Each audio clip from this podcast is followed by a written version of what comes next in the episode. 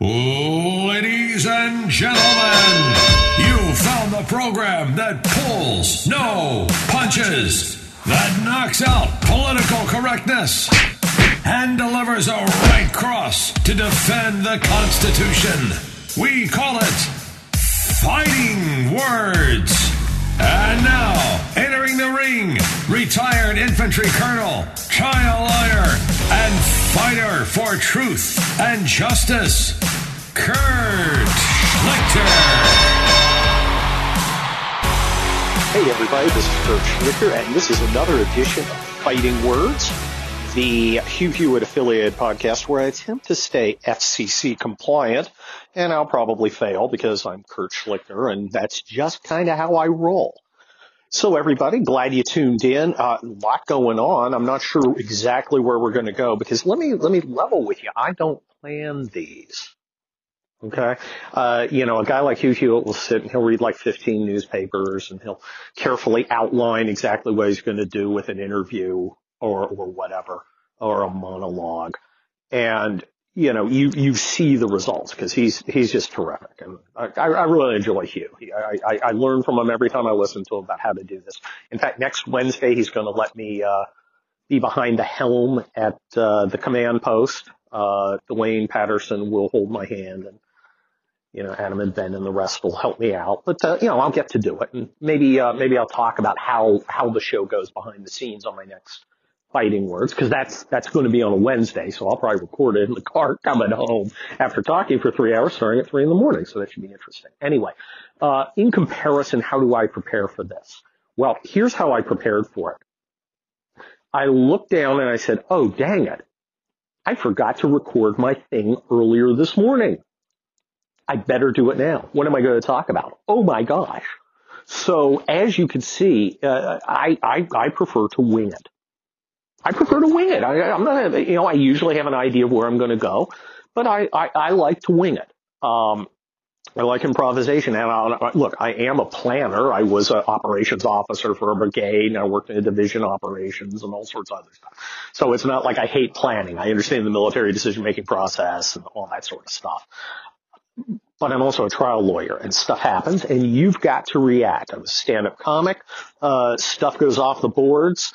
And unless you're like Paula Poundstone, who rigorously stays with her entire set the entire time, you, you know, you're going off on a tangent if you're good.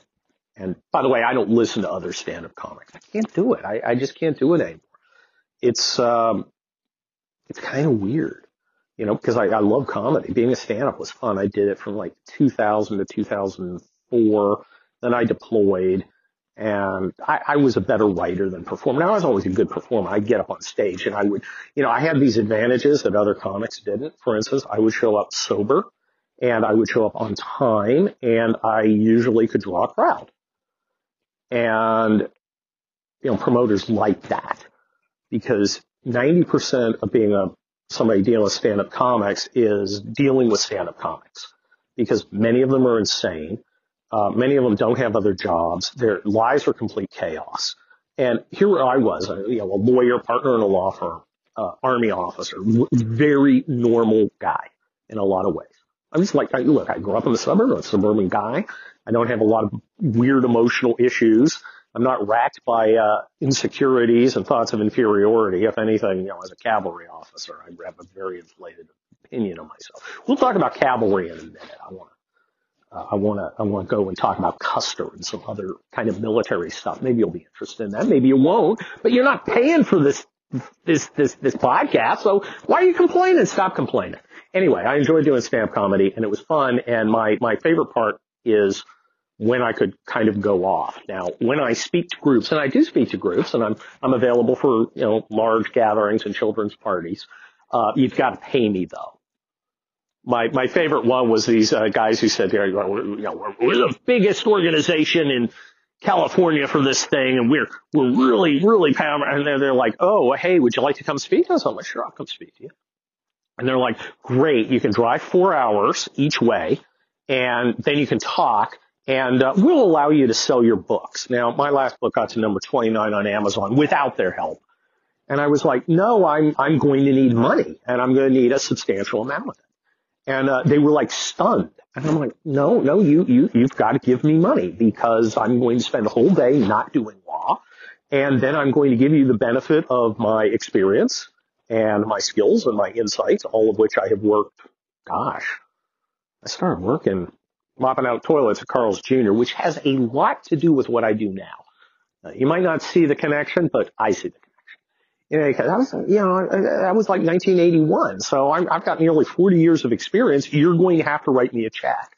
And they were like morally offended. We'll let you sell your book. I'm like, well, first of all, I, I, I disagree with your premise. You'll let me sell my book. My book is selling like hotcakes. My new book is Crisis. It's the fifth of the Kelly Turnbull books. So you may have heard me talk about it on with Hugh on Monday, uh, which is a lot of fun. And, uh, it, it's fun being interviewed with Hugh, and I'll talk about that but uh, yeah, Crisis is a lot of fun. People like it. I think it's got like almost 200 reviews already. Most of them uh, five stars. But you get the you get the guys who are like are not verified purchasers, and they give you one star, and they have one line going, "I think this guy is a dummy." Okay, great. That's very very useful. Thank you. Uh, but most of them, are, most of them, you know, and, and, and it's really weird when you read some of these reviews about their book because they'll be talking about the plot, and you'll be like, this is a thing that I just invented in my head and this guy's like discussing it. It's just kind of weird. It's gratifying though. People seem to like Crisis and the other books, uh, People's Republic, Indian Country, Wildfire, and Collapse. And I gotta tell you, they're a lot of fun to write. And I'll give you a sneak preview. I'm writing the next one really soon. I, I'm looking to get out in May instead of like one a year. I'm looking to get out in May. And the reason is, A, I like selling books, but me, I just, I think I've got a really good idea for it, and it just sounds like so much fun to write. That's some of these, I, I don't get it. Some of these people, they, they look at writing as if it's a Bataan death march. Oh my gosh, I gotta sit down and write. And I'm like always excited to do it. I write three town halls a week. Uh, Monday, Wednesday, which is my VIP thing. You should join Town Hall VIP. Use promo code Kurt. And then, and then Thursday. And I, I gotta tell you, I have fun. I enjoy it. I, I get to be funny.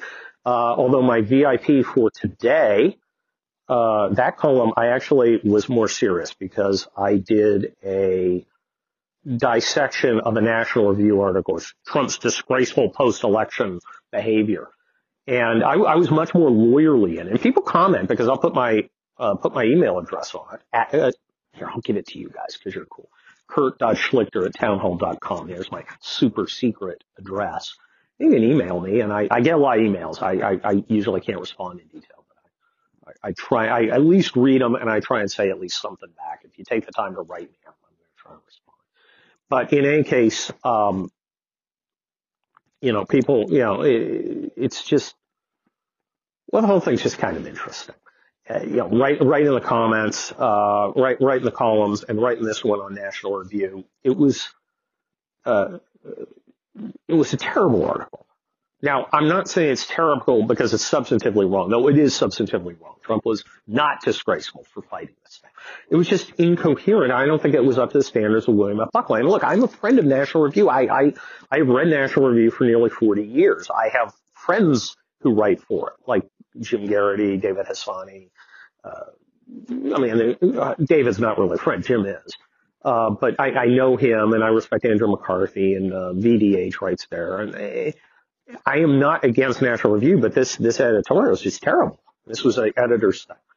They're like, ah, you know, uh, Trump shouldn't be, you know, fighting this election. I mean, sure, there were, uh, you know, there were problems to consider about the election. Okay, stop.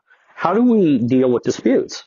Well, in our society, using the institutions, you, you go to court and you make your case, which is what he's doing. So if there are considerations, how's it disgraceful? If you've already told us there are problems with the election, how can it be disgraceful to challenge them? You know, I, I mean, that, that's just this glaring uh, intellectual pothole that uh, William F. Buckley would have gone, uh, no, no, we're not going to do this. You, you're going to need to rethink this. Uh, and then they, they went on. Their, their next argument was, well, Trump's losing all the cases. Oh my gosh. You mean people lose cases? People lose meritorious cases? What? Does that ever happen? Yes, it happens all the time. Remember, in every lawsuit, one of the two parties, who by definition thinks he's going to win, otherwise he'd settle, loses. Okay? And election contests are properly very, very difficult. They're very difficult. You have the abbreviated schedule. You only have a few weeks.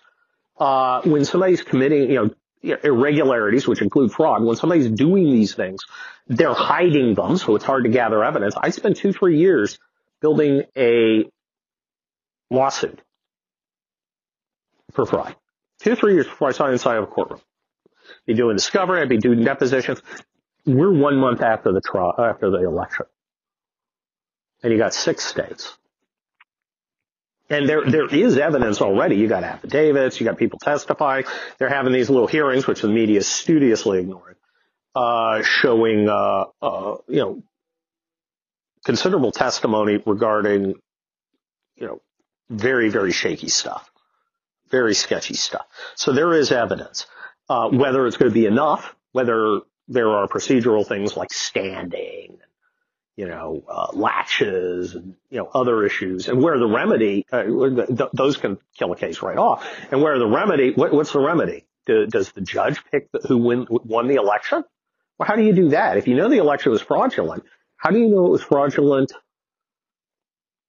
enough or such that, you know, Trump wins? Now, I think the election had irregularities that affected the outcome.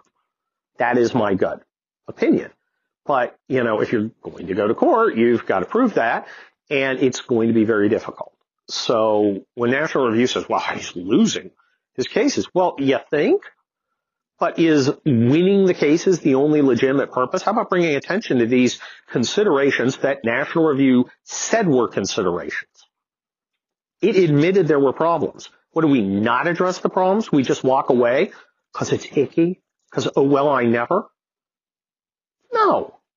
No. You, you litigate them. You draw attention to them. And then we do some about them.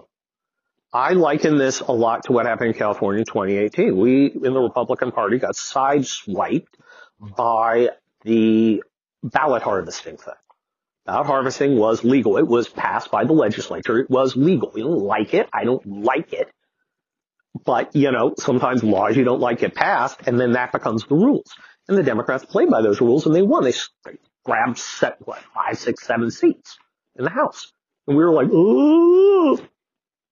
This time, we played by those rules. I don't like ballot harvesting, but if we're going to have ballot harvesting, we're going to harvest ballots too. And we grabbed back, what, three, four seats?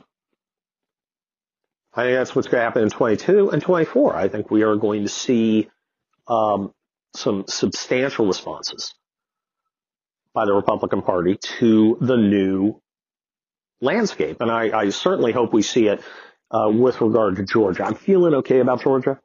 I think Warnock is very, very liberal.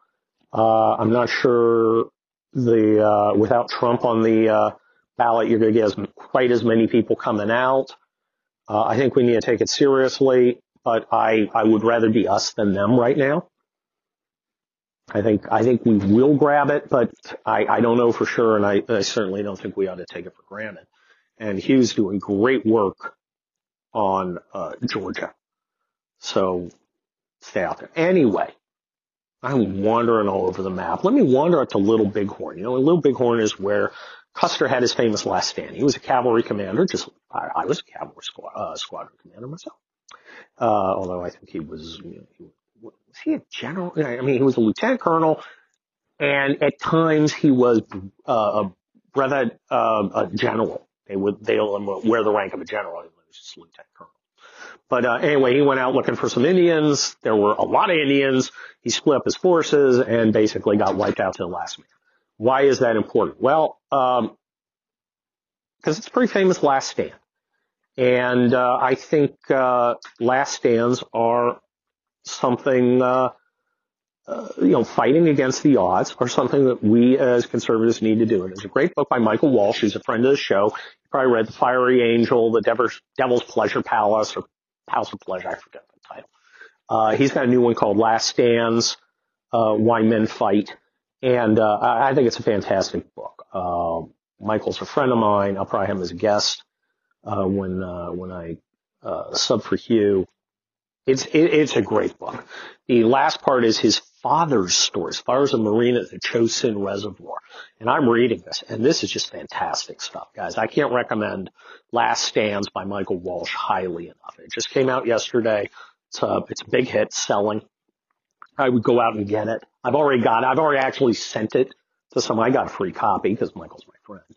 But uh, uh, I, I, I sent one to my dad. I'll probably send some one to other people because I, I think it's just that good. But I think the message there that you don't give up is important. And I think that's one of the mistakes that these uh, National Review guys made. They they they think that we're obligated to give up, to give in. I don't think so. I don't care if people think I'm unseemly. It's not unseemly to fight. Look, this whole idea about being a gentleman and you just kind of let things happen, that's not what a gentleman is. Gentlemen are tough. Okay? Look at, look at the British gentleman. And I pointed this out in one of my town hall columns.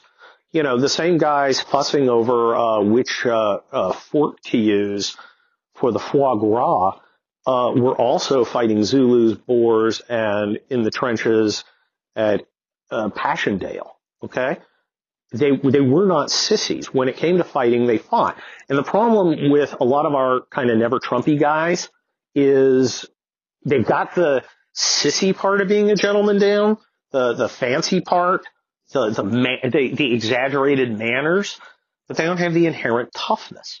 Nobody respected a British lord because you know of his coat and tails. Can you tell I've been wa- watching a lot of Downton Abbey? They respected him because they knew when everything was going to hell, he stood there on the firing line with his guys and put his rear end out there. And that means something. And that's, I think, what's missing a lot with our kind of never Trumpy folks, our establishment Republicans, the gentlemen. Being a gentleman doesn't mean you always roll over.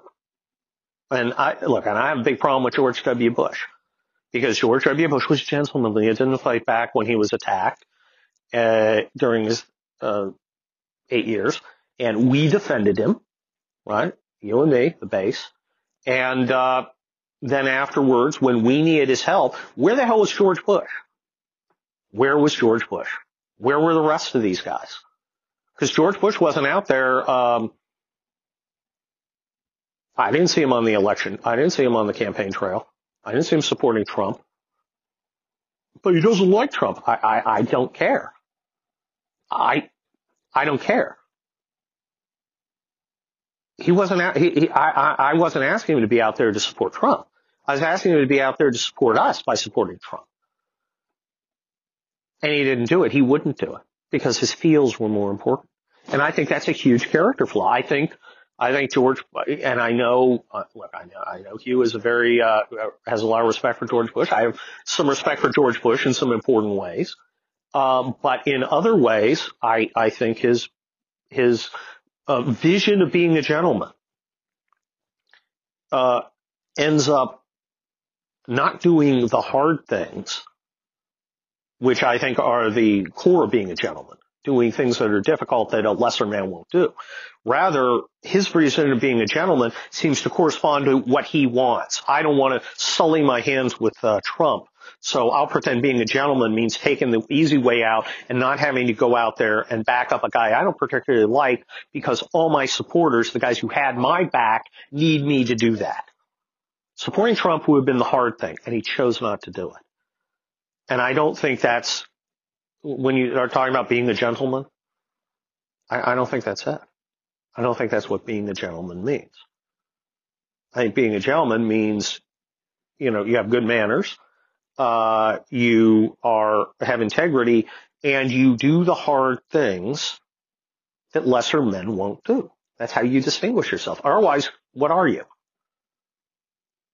You're a poser. You're a guy who knows what soup spoon to use, but no one wants you in this foxhole. I don't want to be that guy. I don't think you want to be that guy, and I won't vote for that guy. So anyway, um, so where are we at right now? Well, um, I, I like I said, I, I think Donald Trump's got a, a hard road to hoe. Uh, if I ha- if I was a betting man, and I sometimes am, I would bet that uh, uh, Joe Biden's going to be inaugurated. Joe, Joe Biden's taking an interesting course. He's going center left as opposed to hard left. Talking about nominating mostly fairly center left kind of people. A couple radicals. I think they're out there to be targets. Nina Tanden or Tanden or Tarndon, whatever her name is. Who I, I've, I've tangled with her on Twitter and she's, you know, she's a commie. Uh, I think she's out there to draw fire. So let the Republicans get her head and we'll slip everyone else in. I hope the Republicans aren't fooled but being Republicans, well, you know how that goes. Uh, but I, I, I think he's trying to be moderate. And Hugh's theory, because I was on with Hugh on Monday, he asked me about crisis, and we talked about that, but he also asked me about what he thought of uh, uh, appointments. Uh, his theory is, hey, let him have his appointments. Yeah, I kind of agree with that. That should be the rule, but I'm not sure it is. In game theory, when somebody breaks the rules and stops cooperating, if you cooperate, you graduate, you know, but one guy doesn't cooperate thinking he'll get ahead and the hell with everyone else. The, the, in game theory, the best response to that is massive brutal retaliation. The Democrats need to pay. I think we need to put some head on some heads on some spikes. I think not just Nina Tanden, because she's she's gone, but uh, a number of people to show that we're not going to accept what they did to the Republicans. I would give him a choice. I, I would sit down, you know, if I was the murder turtle, cocaine Mitch, I would sit down with Schumer and say, first of all, you, you've got to pay. And it's a matter of how much you pay. You're going to, you're going to lose some people, and not just the, the obvious, um, distractions like Neera Tanden but uh, you're you're going to lose some people that you really want, and it's going to hurt, and it has to because you have to pay. But you get a choice. You can lose a few, or you can lose a lot. And if you if you don't do anything, you don't want anything to change, you'll lose a lot, and we'll just go through this cycle again. You'll do the same to us uh, once you have the ability to. I get it. We can do that. That's that's your choice A. Choice B is we go out there publicly, and you first of all admit your obstruction the last time, and then say, we're not going to obstruct anymore. You can count on us. We are not going to do that. Uh, we're going to work together. And you will get more of your people passed quicker. You know, if we're going to change the rules back, A, you got to suffer a little because you made us suffer. It just has to happen. And B, you have to publicly announce, okay, uh, I've come to Jesus. I've learned my lesson. We're not going to do it anymore, and then we can reset. So choose. That's how I would do it. That's that is the choice I would give, uh, and I'd be happy to uh, uh, continue mutually assured destruction. That'd be fine with me, uh, and I'd be happy to end it. And generally, you know, unless the guy had real substantial problems, or gal, or gender fluid individual being, other kin, whatever, I, w- I would I would generally let them have it have that appointment. Because of the president, he should have his thing. But I, I want to know what the rules are. If the rules are we obstruct everything, we slow walk everything, we screw over the incoming administration, that's fine. If that's the rule, and it was the rule under Trump, then that's going to be the rule under Biden. He's going to suffer, and he will suffer a little regardless, because there's there's got to be some pain. Um, but if we want to change the rule, we've got to announce publicly and clearly that we are changing the rule. And yeah, that means you get up there, Chuck Schumer, A, admit what you did. B, say we're going to try a new way forward. And C, I'm committed to giving the next Republican president, including if it's Donald Trump again, and I think Donald Trump's going to run. We'll probably talk about that next week. Um, he's got to get up there and publicly say it. He's got to commit to it. And he's got to have a bunch of Democrats standing behind him, all nodding. Because if we're going to reset the rule, we're going to reset the rule. Uh, no resetting the rule, just sort of like, oh, well, we're going to be nice people and show an example. Nope. We're resetting the rule. We're going to publicly do it. That's my view. Anyway, I have yacked on long enough here on uh, Fighting Words, the Hugh Hewitt affiliated podcast. I hope you enjoyed it. I hope, you know, you laughed, you cried, we grew together, we shared so many feelings. In any case, check me out again next Wednesday. Check out all my columns. Follow me on Twitter. Go get Crisis. Go get Michael Walsh's Last Stands. If you get Crisis and Last Stands together, I think that's a great way to go. Frankly, that's just me. Just saying. Anyway, thanks a lot. I'll talk to you soon. Bye.